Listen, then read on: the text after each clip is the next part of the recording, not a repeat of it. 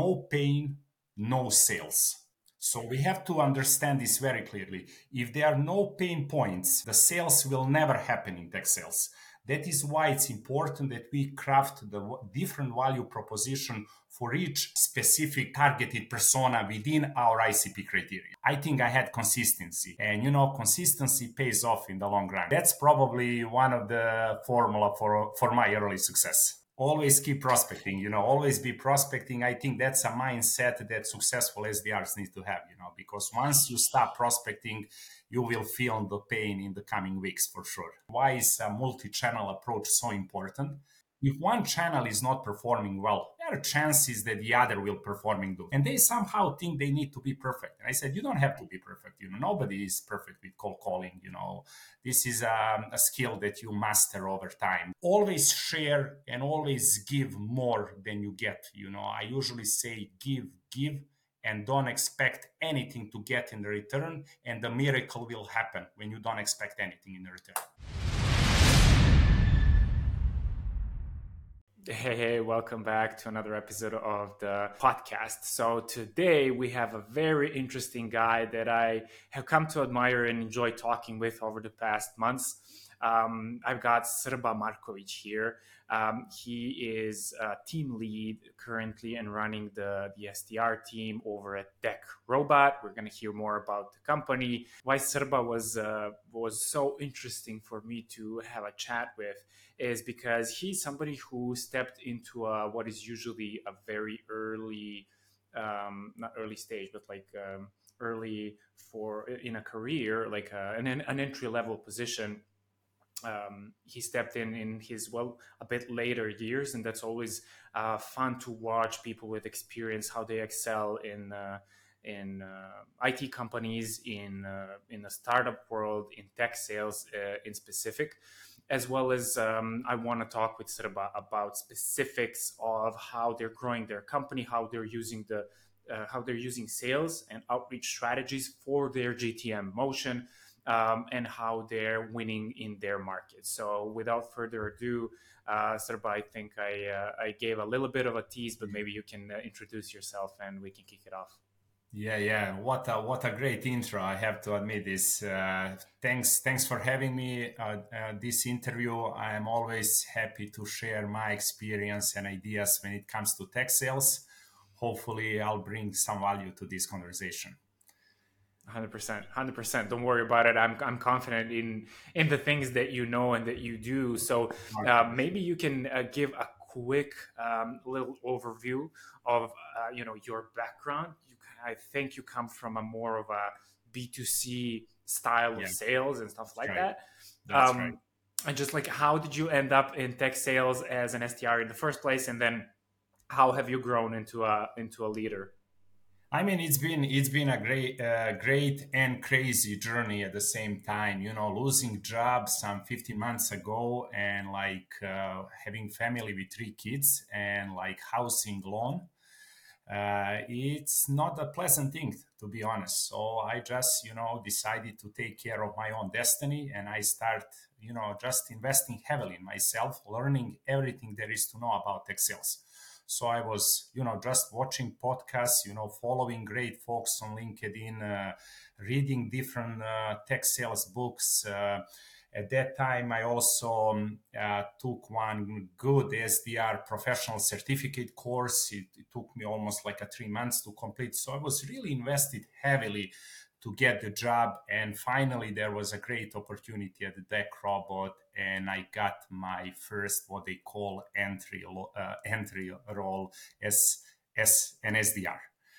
And that's a bit weird, you know. Uh, becoming SDR at the age of 42 is usually not what happens. Most folks are around 20 or 25 years of age, and here I am ending at this role at at uh, 42. So obviously i was not best with cold calling i was not best with crafting sales messages my linkedin outreach was not that great. You know, I was not active at the time at LinkedIn and I almost had no personal brand as they call. So I was really not good, not not not even close, you know. But one thing that I keep saying to all guys and somehow I that made me stand out from the crowd was consistency. You know, being consistent, you know, hitting your numbers day by day, building your pipeline day by day, talking with your account executives, uh, uh, asking for feedback, uh, doing account search with your account executives, uh, sharing best practices with uh, with top performing SDRs. Really, I wanted really to talk with top performing SDRs, and really learning from these folks helped me a lot. And even though I was not best in any of these, let's say, main channels, multi-channel approach that we use, I think I had consistency. And you know consistency pays off in the long run. So that's probably one of the formula for for my early success. 100% i love that. And i, I actually love uh, we I, I, mean consistency is a very uh, common topic on yeah. linkedin like hey that's can you true. keep posting even when you don't like to yeah. or you have no ideas what to post also yeah. can you keep dialing and you know doing your cold outreach when you don't feel like it, when you're feeling down. And consistency is the hardest thing, I think, to um, master, but also brings the best outcome. Especially like I, I and uh, I'm gonna I'm gonna let you let you speak, but it's like um, uh, what Charlie Munger and Warren Buffett always say, which is like you know um, continue continue compounding because like the compounding vehicle is what makes you the money, not not you know the, the big break the crypto yeah. stuff and, and all of that so uh, what are your thoughts yeah yeah actually going back to warren buffett i like to say you know one of his favorite quote is probably like don't put all eggs in one basket mm. and it has to do a little bit with consistency part as well you know like why is a multi-channel approach so important mm-hmm. if one channel is not performing well there are chances that the other will performing good. For example, now we are facing this uh, slow sales season, you know, with the holidays and the summer breaks, and like emails are almost dead.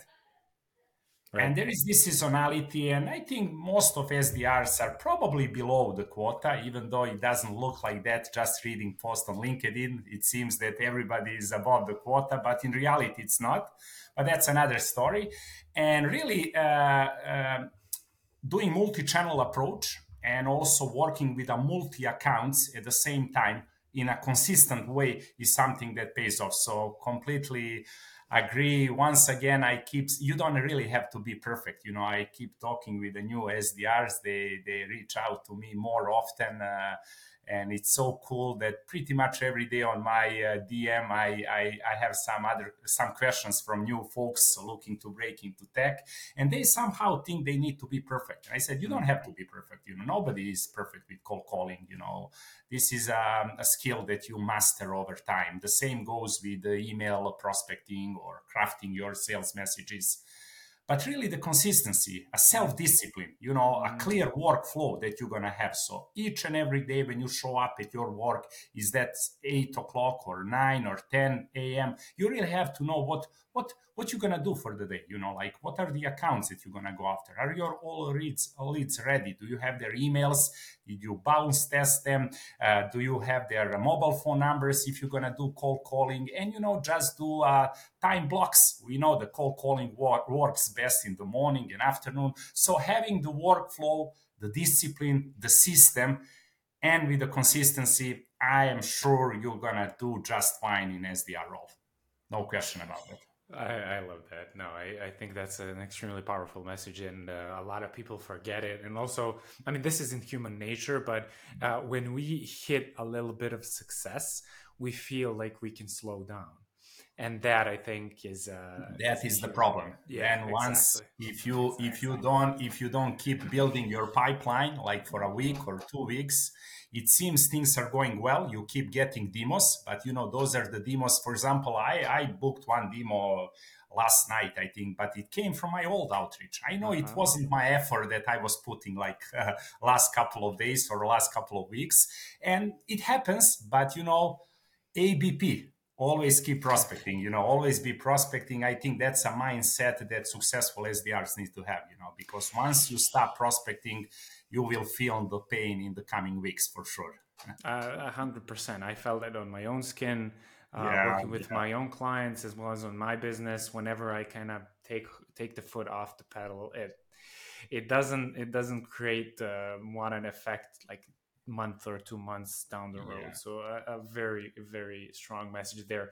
Um, I want to talk about Deck Robot and what the company is all about. What your kind of size or or whatever the position on the market that you're currently in. What are some goals that you're kind of trying to achieve? Um, like whatever you can share yeah, um, yeah, that, sure, that, would be sure. that would be awesome to understand, like who who you guys are selling to. I don't, like yeah, that. I don't, I don't think there are much secrets. Uh, hope my management won't have any issues with that. But you know, definitely, Deck Robot is uh, is using uh, generative AI for PowerPoint presentations. So what we do, we are a Microsoft uh, add-in that turns uh, hundreds of raw slides into enterprise ready slides in really a couple of clicks only. So, you know, that really saves so much time uh, on mandate re- uh, repetitive tasks. We mainly go after uh, big four and other major consulting companies. I have to say, those are usually very big consulting companies. Um, we go after decision makers. So we are in enterprise B2B sales. And what we do, our tool uh, can save hours and hours that those folks spend on mundane tasks so that they can really do what's the most important and that is you know working with their clients providing value for their clients and you know really putting more proposals and making more money money at the end of the day. So um, you know we really want to do the branding the resizing and formatting uh, on hundreds of powerpoint slides within really a seconds not hours Mm-hmm. And so we really saved, you know, probably we can save some six to eight uh, hours per week per user, which is, you know, considering the hourly rate of consultants is, um, I would say, a big money. And that's the use case that we are trying to promote. Mm-hmm. Uh, considering, you know, as I said, you know, maybe a bit as you probably expect, you know, with the, with the enterprise uh, sales cycle, they usually like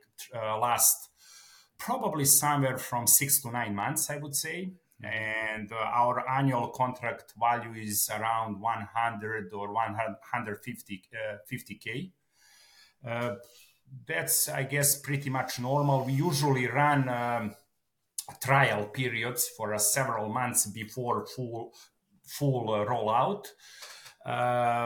Uh, I think we usually don't do the the pilot because it's hard to measure KPIs and customer expectations. Mm-hmm. So we usually go with trial periods before before main rollout. Mm-hmm. Yeah, that's that's pretty much yeah. Got it. Yeah, uh, it's it's um. So let's recap. It's a yeah. it's an enterprise product. You're basically helping um, well the biggest consulting companies in the world. I'm assuming Big Four, MBB, and and all the others that that kind of fall into that bucket um, to save a ton of hours per user per week. Yeah. Um, you're doing enterprise sales, and for everybody listening who's not familiar, you've got like let's say three three different stages of, of the type of like sales that you can do it's like enterprise which is yeah. selling to these big accounts and yes. usually like spends a lot you spend a lot of time uh, closing those, those deals but those deals are, are like 100k plus uh, in your case like one 100 to 150 um, you've got your mid market which is usually like you know quicker a couple of months three months up to let's say maybe i don't know six months i don't know like it's it's yeah. really fluid and it's you know it's uh, a bit less expensive and you've got your smb so small to medium businesses yeah. that are just like up to i don't know like a thousand yeah. or yeah uh, yeah people who and you're like selling you know a couple of of, of uh, thousand dollars or euros per year contracts yeah, which isn't that yeah you made you made a great a great breakdown of these let's say different different le- levels i mm. think it's maybe it's obvious for us but i i understand it's not obvious for everyone and just really understanding your icp and targeted persona is so so important. And uh, i think if usually people uh, uh, ask me like what is one crucial thing with the tech sales? When you enter when you break into tech sales what is probably the most important thing? What should i le- learn first? And i keep saying to young folks there you know just invest your time in really understanding your icp and what nice. are your potential buyers? Because you can have you can be the best with cold calling. You can craft really good sales messages that convert that drive prospects attentions. But if you are going after folks uh, uh, who have no pain points that your solution can solve it seems like a waste of time and you won't be successful. So i'm, I'm really glad that you make this um, uh, analysis of, of different markets because like the, the ICPs and personas we go after in all these three three markets are completely different. And no wonder why our uh, enterprise sales cycle lasts six some, sometimes even nine or maybe even 12 months. It's frustrated. It requires uh, many different follow-ups. We engage different groups of people a different group of uh, decision makers along the line and then the legal alignment it alignment shareholder alignment. They are so different different stages uh, until we finally get the deal signed and we start having the paying customers, which is exactly. the most important at the end of the day, right? exactly, exactly. I love that you brought up ICP as uh, I 100% agree with you, which is, and, and, so for everybody listening, ICP or your ideal customer yeah. profile, it's a it's a jargon for um, for for well uh, like B2B sales and marketing people, but basically it's your ideal ideal ideal um, uh, ideal profile for your uh, yeah clients. And basically what it what it helps you realize is like what kinds of companies am i looking for right? What are their criteria? What are the pains that i'm solving for? Or rather like who's the persona yeah. that i am helping? Is it like the ceo or is it uh, I, I don't know like you guys are probably selling yeah. into i don't know partners or or like maybe even uh, standalone consultants. I, I don't know what that looks like. Probably yeah. not consultants but um and then like um figuring out what their pain is and then crafting the messages to to to solve those pains right? Does that look like uh, something something like you guys are doing anyway? I mean that's great you know obviously you've done a good job you know i know previously you were as sdr so you know all your words are are are true and i can just confirm you know understanding icp and really based uh, so uh, within within your ICP, right? There are certain uh, targeted personas, mm-hmm. right? Those are groups of people that are most likely to buy from you, you know. Yep.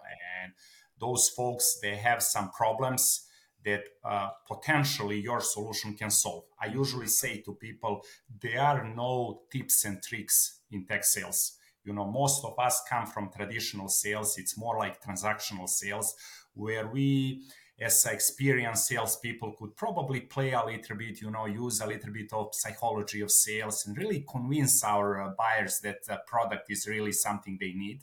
In tech sales, there are no tips and tricks, no pain, no sales.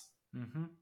So we have to understand this very clearly. If there are no pain points, the sales will never happen in tech sales. That is why it's important that we craft the different value proposition for each uh, specific uh, targeted persona within our ICP criteria. And you know, we have this very extensive uh, six-week onboarding uh, program for our new hires. And like you know, like after first week, when new people get to learn about company, about the different teams, about our product features, competitors, and all this stuff. Next, second, probably, and third week, we spent uh, making sure they understand the, our ICP and our targeted persona. That is how important that thing is. And then from uh, week four, five, and so on, we do, you know, the the outbound strategies and multi-channel that we use, and we do different workshops and really mm. teach them about the uh, sales skills they need to have and prospecting skills mainly but like ICP, it starts with ICP and probably it ends with ICP. So that's how important it is to understand. I I'm love that. pointing out this, yeah. So that that is extreme. Like that's that's literally the the the the number one thing. Like for example, okay, you know, you're you're talking from a perspective of running an SDR team inside of a B2B company that's already significant in size, but even in early stages, maybe even more so in early stages, it's uh, it's crucial. For example, when I start uh, working with founders or or their sales and marketing teams, well, the literally the first thing, even if they think they know their ICP, that's the first thing that we go over. So yeah. like, who are you going after? You know, what messages are you putting in front of them? How are you reaching out to them, or how are you creating content for them? Whatever. Um, are you actually addressing their pain? Because like a wise man said, if there is no pain, there's not going, going to happen a, a sale, Absolutely. and that is that's a hundred percent truth. Um, speaking of, of, of, of, ICP and personas, and like, okay, you mentioned, um, you know, consulting companies.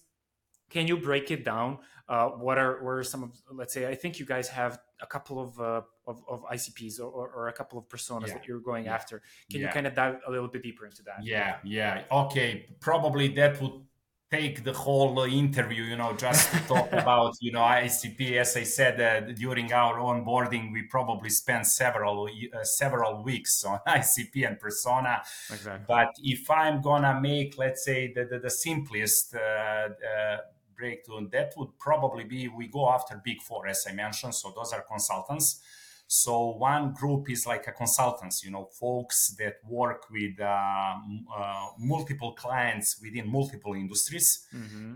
and uh, they really they really have to put so many PowerPoint presentations for all these different clients, which includes uh, rebranding, uh, resizing. They really have to make all these nice and uh, uh you know enterprise ready PowerPoint presentations. So uh, probably consultants are number one, and the second group is a marketing or usually con- big consulting company. They have a marketing or design team, mm-hmm. usually a little bit like junior level guys who do a little bit of this uh, supportive work for the for the big guys, for the consultants, right? So uh, one group is probably the consultants them, uh, consultants themselves, mm-hmm. and the other group is like a marketing and design guys. Okay. So uh, uh, and you know those guys they have a different needs you know the the the, uh, the marketing team they want to make sure that the, the, the branding and the alignment around branding is all there so they want to kind of make sure that the, the message is consistent throughout all uh, powerpoint slide decks and then consultants they want to get their job done. You know, they want to turn these raw slides into enterprise ready slides and without really wasting time on a repetitive and usually boring tasks. So when you take a look at these two groups, consultants and this marketing or design team, you, uh, usually junior guys, they have different problems. Mm. They have different problems. You know, marketing and design guys, they don't have enough resources. They are like 10 or 15 guys that are uh, making all these PowerPoint presentations for maybe uh, 50 or even 100, if not more, consultants. Mm-hmm. So they are mm-hmm. always uh, out of resources, uh, they don't have enough time, and they need to deliver certain quality. So obviously we are saving time for them and the way that we craft value proposition for them is completely different than this other group of folks that are more consultants they want to uh, produce more proposals for their customers because uh, more proposals drive more revenue right? And they want to spend time on what uh, matters the most you know the content itself not the PowerPoint presentation. Do they look good or they don't look good? You know, they don't want to bother with those things. Yep. It's for them, it's boring. It's a mundane task that is killing their time. And you know what? The consultants we work uh, with, um, I mean, I guess I can share that their hourly rate can be as high as 2000 bucks, if not higher, you know. Yep. So if you yep. save three, four, five hours a week times four weeks a month, you are saving 10 10 10,000 or 15,000 a month per one single consultant. So you understand the, the, the benefits that, that, that I'm, they are looking at. I do, yeah. I do, and I bet I they, they understand. I try to be short, but the, the, the idea is that for every for every uh, targeted persona, So the, the, the group of people, there are certain pain points that uh, a specific group of people have, and they are our value proposition that is addressing every specific pain points. Mm. That's how we break down our ICP and personas. Brilliant.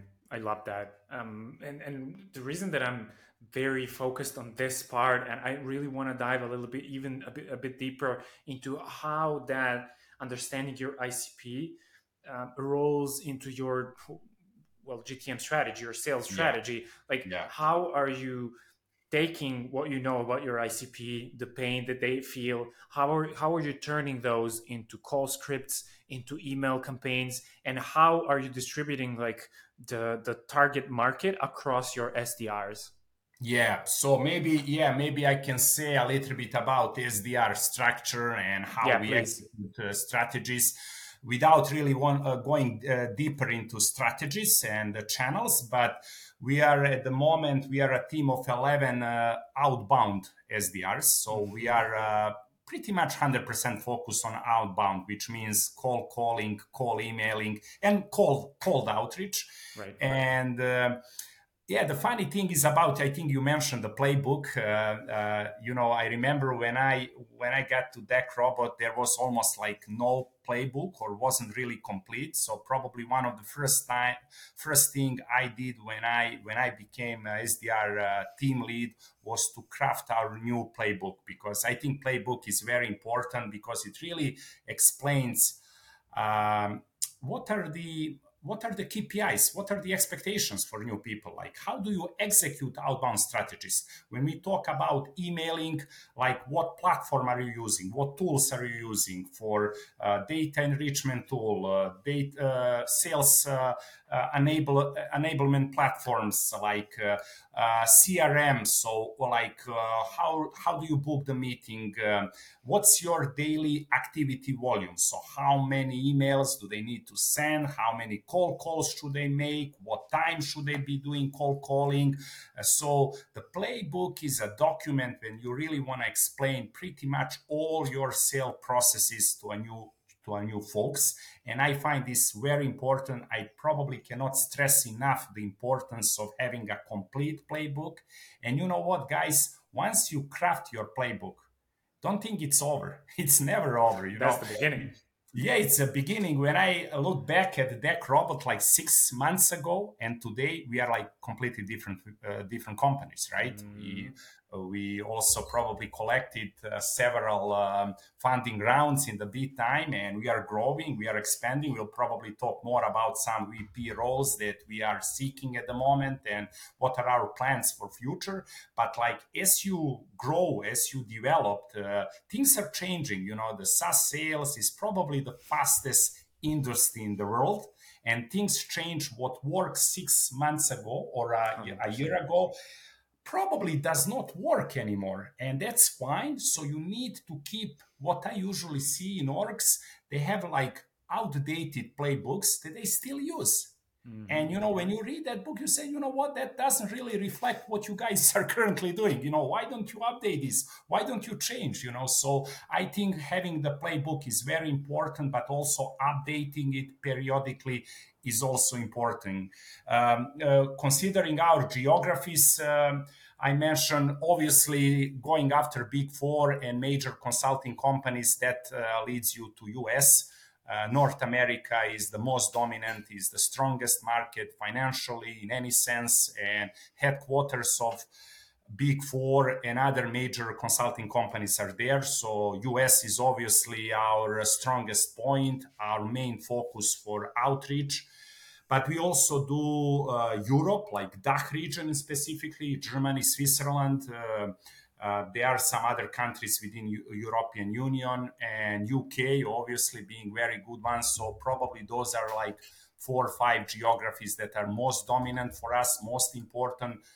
Of course, there are others, but maybe not that important to mention at, at this moment yeah and then you know then we end up with the probably sdr and account executive collaboration i would probably like to say uh, uh, you know one thing when i turn into like uh, sdr leader you know like uh, you are individual contributor but now right. you are a team contributor so mm-hmm. you don't really worry about yourself uh, did you hit your numbers how many emails did you send how many call calls did you make the linkedin outreach all this but you really have to make sure that your team is successful mm-hmm. you know and uh, me being uh, 42 at the time i entered in the tech sales it really helped me because um, obviously i had several managerial roles in past so this helped me you know some people ask me is it really i don't think it's really normal to break into tech with uh, 42 and then four months later to get promotion to the sdr team so i don't want people to have this I don't want to say illusion. Obviously, it is possible, but I probably think that promotion take place in 12 months or maybe 18 months. That would probably be a normal, uh, normal, uh, uh, let's say, career progression. But you know, me, I came obviously with some other experiences. Empathy, I think EQ needs to be higher than IQ, right? Uh, uh, especially when working with people. My main job was to make uh, my SDR team successful. Uh, also having MBA degree, you know, you're not gonna see that on my LinkedIn profile unless you scroll down and then you see I have also MBA, which is for those of you who know, it's uh, quite demanding uh, two year, sometimes three year uh, business program. So I did learn all the time. I gain new knowledge, and SDR and account executive collaboration is a crucial for driving revenue in every in every organization. Mm. So let's be very clear about this. Mm. My SDR team can be as successful as they, as they want if we don't have a support or if we don't support our account executive team, it's most likely we're not going to be successful. Yeah. So I usually try to uh, collaborate with account executives uh, asking for feedback. We mm-hmm. do together account search Mm-hmm. We ask them, you know, like uh, to provide feedback. We watch their recorded calls. So we we have one-on-one on regular basis. I also um, uh, motivate everybody to have a weekly calls one-on-one without me being present, so that they can really not just beca- not just work as a colleagues, but really become friends. Because yeah. more they start understanding each other, at the end of the day, we want to bring qualified opportunities. Exactly. That's the goal for both. Uh, I, I don't want to I don't want to forget asking this question because this is this is a huge huge sticking point for a lot of companies that uh, bring on AEs. They've been doing, for example, founder led sales. They had a couple of SDRs who were driving meetings. Now the founder needs to first of all let go of, you know, being being the salesperson. They need to let AEs do their jobs, which yeah. is, you know, hard enough. But then yeah. um, especially in this remote world, um, these functions tend to silo themselves not just sales for example from marketing. It's also sdrs and aes and they work in separate flows which is a huge pain because so much money is left on the table.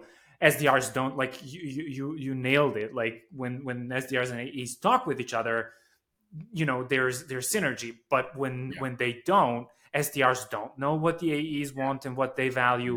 Aes are like yeah, my SDRs are wasting my time and nobody's benefiting. So, what my question is, how would you make sure that either somebody in your position, so, you know, sales, SDR, AE managers, directors, whatever, or for example, founders in, in similar uh, stages, how would you make sure that those silos either don't happen or are as much mitigated as possible? I mean okay you've mentioned you know making sure they talk to each other but like you know could you could you elaborate that a little bit deeper?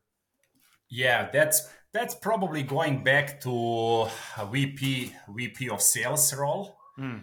And uh, I would probably think that that is the guy who is responsible just to make this uh, smooth transition, right? From SDRs who are hanging off the deals and account executives hopefully closing these deals. And really, VP of anything, not just sales, carries uh, high expectations. but what I often see, uh, I mean, let's not get it wrong. You know, like uh, sometimes I see VP of sales, they they are expected to close like 10 million uh, revenue, and uh, 50 or maybe even 100 million revenue and leadership has a, a, high expectations of VP of sales, but I think VP of sales is really about recruitment mm-hmm. and about making uh, this uh, sales process is running smooth. SDR account uh, collaboration is one of them, and maybe even the most important one. And also forecasting. You know, VP of sales should give some numbers and what are the expectations, how many deals, what's the conversion rate, and you know, and those kinds of things. But it's not like usually they expect somebody who will step in in the next two or three months. You know, they will close like 100 million uh, uh, revenue, which is really I don't think that's the main job. And you know what I read I think it was even yesterday. Uh, I read somewhere that uh, uh, uh chief revenue officer in a start uh, startup companies last less than two two years only. Mm. Mainly because they are unrealistic sales expectations, so unrealistic sales targets, and companies change directions so often yeah. this new guy cannot adapt. Mm-hmm. And somehow he is forced to leave mm-hmm. because of these unrealistic expectations and these uh, uh, uh, directions shift from time to time. So, you know, working in the SaaS startup, you cannot really accept, expect that you have all procedures in place. Like there are usually there are no playbooks there are no procedures you know this sdr account collaboration is not ideal one. So i really want to make sure that new people that are thinking of joining SaaS, that's fine, but then they have to understand do they really want to go to the startup or maybe they want to more reach out some established tech mm-hmm. companies? Because in a startup space, don't expect things to be perfect because we are still figuring out we are struggling with our first customers. We are still developing procedures. Uh, i can uh, say you know a few de- uh, details about Robot. we we recently hire a vp of hr of people right? Um, vp of product uh, uh, we are now seeking vp of um, account management and customer uh, success um, so there are different v, uh, VPs. You can guys check, uh, you know, check on our website or, or, or please uh, reach out directly to me. So I will be more than happy to connect any any of you guys who might be interested in, in VP positions. And so yeah, I mean, we have to be uh, uh, really clear what are the expectations. So sometimes I think we expect too much of VP. And going back to your previous uh, question uh, about the SDR and EA collaboration. How can that make smooth? It's a challenge. It's mm-hmm. a challenge. You know, I don't want to, you know, give some uh, different opinion. It's a challenge. Uh, I see it's uh, working pretty well at Deck Robot.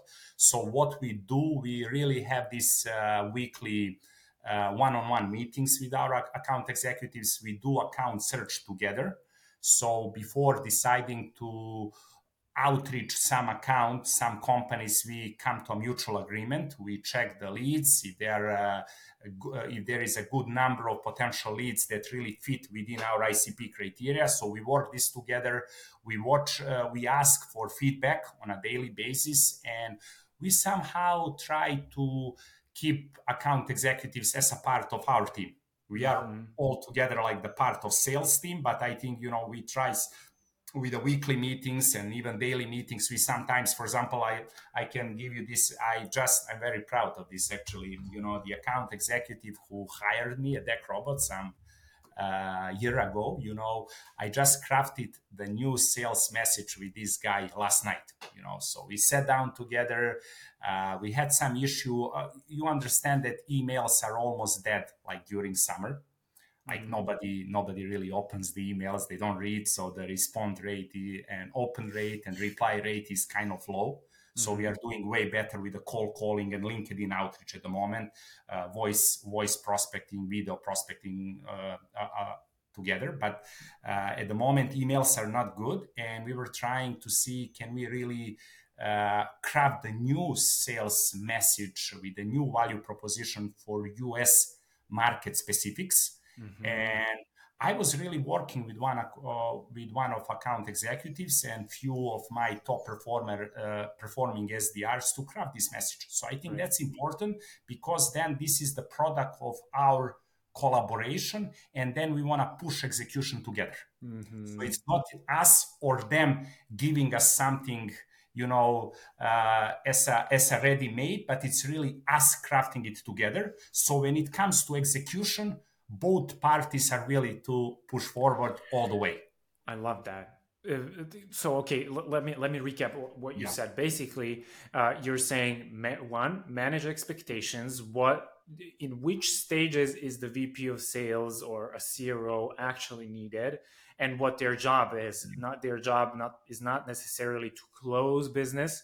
It's more to create processes, procedures, to put people in places, yeah. to put butts in seats, and to make sure that everything is running smoothly.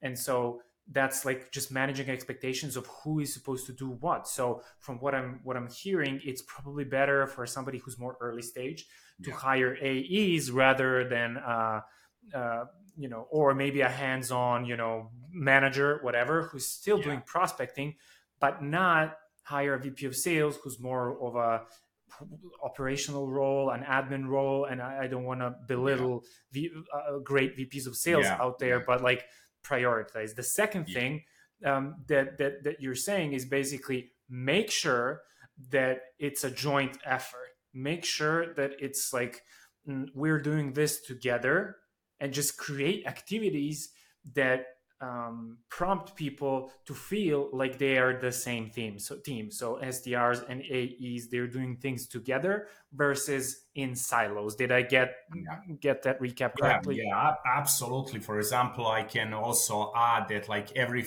every Friday, Friday afternoon, are usually mm-hmm. like we do several team meetings, like all hands meeting, all team meetings, and you know very interesting. So we just chat about different product updates, releases. So every department brings up like what are the the, the most uh, let's say uh, important happenings from the previous weeks and things like So one of the things that we do on the Fridays uh, meeting, we analyze SQLs. So, um, mm-hmm. uh, so let me just um, uh, provide a little bit more content on this. SDR job is obviously to book meetings, but we want to book the qualified meetings. So, account executives, he goes on the call and if the lead is good it's a decision maker is it is within our icp it has budget authority there is a clear need and there is a clear use case he converts this demo to what we call sql sql is a sales qualified lead. And you know the, the bonus structure for our sdrs is really around the sqls because this is what brings value to, to, to the company. SQL doesn't mean that that deal will go all the way, right? And, and, and, and close, then we, we start getting some money. But it's a good sign that the, the SDR did a great job uh, identifying really a, a best uh, uh, uh potential lead that really fits within our ICP criteria. There is a, a, a budget, he's in a budget authority stage, a clearly decision maker, uh, clearly there is a need for our product, and it, uh, it's a really qualified opportunity. So, mm. so from, from qualified meetings, we go to qualified opportunities. So every Friday, we analyze each and every S, uh, SQL. Why did it convert to SQL? So we check the uh, ICP persona, going back to the beginning of our conversation. We check about the titles, about the roles, we check seniorities, we check all these elements that really make this person great fit for our product. Mm-hmm. And then uh, account executives gives a little bit of explanations why this demo went so well like what what made him qualified so that all other sdrs get to learn from this this is a very good way and it gives uh, transparency in the way sdrs and account executive collaborate together mm-hmm. so that we don't want to really accuse anybody why my demo did not convert to sql because we know we are getting some bonuses at the end of the month you know for like certain number of sqls and you know we just have this transparency and we learn so much from each other on these friday calls. So that may uh, be one thing. And going back to vp of sales let me just not forget that uh, Deck Robot is currently seeking the vp of sales role. So maybe that's a good thing. We had uh, previously but this guy decided to leave. It was like uh, april. And ever since we were like working together like sdr uh, leader with uh, with account executives with the support of our leadership obviously. Mm-hmm. we were kind of running the business without vp of sales but at the moment we are also looking for a vp of sales. So guys whoever is interested you know um, to wants to talk more get some more details from me please do feel to reach out and also i will connect you with the right people in uh, in my company. That's amazing yeah. That's amazing. I definitely encourage uh, and I, I, actually forgot to tell you this but like this place is actually the, the right place to call out some vacancies yeah, and hopefully sure. we should, people. yeah we should support each other you know stefan don't forget you know uh, when i uh, was about to break into tech you were probably one of the first guys that i i reached out if you remember you know i had a call with you uh, I said to you, hey, Stefan, I am just about to break into tech sales. I pretty much don't know anything about this industry. Are you interested, you know, for a short discussion? And I remember going on that call with you. You gave me some useful tips and tricks. And yeah, I was watching your podcast, all episodes pretty much each and every night. And this really helped me. So we really need to support each other. That goes without saying, I would say. Yeah. 100%. Always right? give, you know, never expect to get. Yep, yep, I agree. I agree. Okay, um, let's let's. Uh, I mean, I love this. I really appreciate the shout out. Um, I'm, I'm, I want to touch on. So, so the point of this podcast is about GTM strategies. Um, so far, you guys are, are, you guys like your company. I'm trying to like move away from these guys types yeah. of um, uh, you know things. You folks at at the company um, are really you nailed your out, outbound stuff. Now, I'm interested in like what is the state of let's say B2B marketing in your company? Is there any marketing being done right now? And if so, what does that look like? And you know what the alignment looks like between sales and marketing, which is probably even a bigger sticking point for uh, for 99% of B2B companies, especially as they grow bigger they yeah. either start yeah. off either as outbound focused or content focused or like like you know marketing focused but then like how do you make that you know um, alignment between between the the functions? So i'm just curious to to understand what what's going on with you guys you folks. Yeah yeah that, that that's a great that's a great question. So obviously we talked about sdr and account executive alignment but then now we switch to sales and marketing alignment. Uh, we are uh, 100% uh, outbound focused mm-hmm. you know all our uh, 11 sdrs we do cold outreach pretty much mm-hmm. and from time to time we would get some inbound leads from our website usually that happens when we release a new product or we have a, we get a public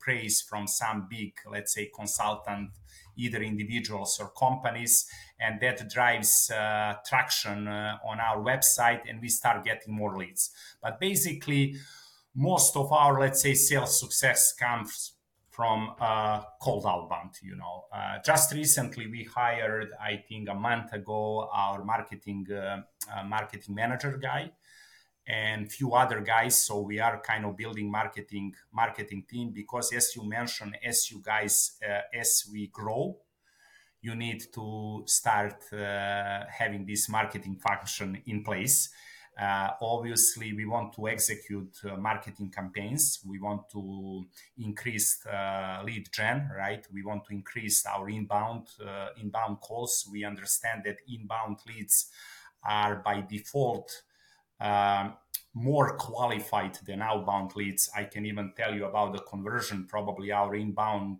conversion rate is about 60% while our outbound uh, conversion is uh, 35 we are mm-hmm. we are probably seeing close to 40 which means that we improve the quality of wow. our work we spend more time searching for the good leads trying to understand pain points crafting more personalized messages but not just personalized messages we also talk about relevancy over mm hyper personalization. I usually uh, see people talking about personalization, and with AI tool now, this is you can even do personalization at scale, which is fine. It's always good, but don't forget about relevancy. How is this relevant for me? Nice to personalize, but I want to also see the relevancy. How is that working in my particular case? Yep. so going back to marketing, uh, yeah, it's we want to increase the number of inbound leads because obviously they are more qualified and MQL marketing qualified leads, right? Uh, uh, the conversion rate is higher. We also want to uh, uh, do the rebranding. This is our next step, and we wanna we wanna promote these uh, product features releases, you know, so that we can uh, start targeting uh, qualify accounts, you know, because uh, with a with a clear marketing function and with a more strategic marketing executions, definitely we are looking to decrease the enterprise sales cycles. I mentioned earlier, uh, our ours is around six to nine months with uh, marketing efforts, I think we can decrease uh, sales cycles, which is always good. And we also can increase the annual contract value because, you know, targeting, um, you know, uh, uh qualified accounts only, clearly communicating the benefits of the products and new releases. And uh, this all should uh, drive, you know, the traction on the website, bring more qualifying, qualified inbound leads as a result. So these are our plans for the marketing. I'm very, very excited about this. I love this. It's, I mean, you guys, you, you, your company is currently in a in an interesting period of implementing, you know, marketing as a as a B two B go to market function. And what I really love is that, I mean, at least you, but it's it seems like the whole company does yeah. understand the benefit and value of having such a, a, a you know an addition to whatever you're doing currently for your go to market um, and what i really love is that um, it's not just about shortening the, the, the cycle. It's like shortening the cycle 5x it's like yeah. if it takes you six months it can take yeah. you a month yeah. Why are people uh, more inclined to spend more money? Because they trust you, because you've built a bridge already. Because um, like sales cycles last for like six to 12 months because you're actually building trust. Um, and Absolutely. what marketing does is does that does that on autopilot without yeah, the salespeople having to do it themselves, yeah. right? Yeah, you just you just hit the, the target there. You know, you you you mentioned probably one thing we we haven't spoken about, yeah, and it's building trust and. Uh, and probably one of the biggest difference in tech sales with uh, traditional sales is about building trust you know so it takes more time and people ask me why do i uh, why why there is a need to build a personal brand on LinkedIn. You know, I usually ask these folks if you were, uh, if Elon Musk wrote you on LinkedIn, would you respond? And I'm getting the answers yes. And I say you are, you don't have to be Elon Musk, right? But you are responding to people that are not strangers to you. Mm-hmm. So if you build your personal brand, if people know you before you even reach out to them, there is way more chances that they will respond they will start conversation you will start building trust and over a course of you know certain period of time that trust will result in you know new opportunities and new uh, new deals closed so that's why there is the importance you know building building trust is the probably the most important thing and usually i see people that want to break into tech but they come from some uh, uh, some traditional sales uh, sales industry, you know, they uh, they talk more about transactional sales. You know, mm-hmm. Happens one, once, twice, three times, that's fine, and then you move on to the new customer. In tech sales, uh, you know, it's always about building trust. So this is a very good point. I don't think we mentioned uh, in this yeah. interview. I just don't want to finish the inter- interview without. No, I mentioned consistency several times, but like building trust is probably the next most important thing. Yeah. So good point there, Stefan. Yeah, no, no, of course. I mean, that's how you and I built our relationship, which is like, you know, you publish on LinkedIn, I publish on LinkedIn.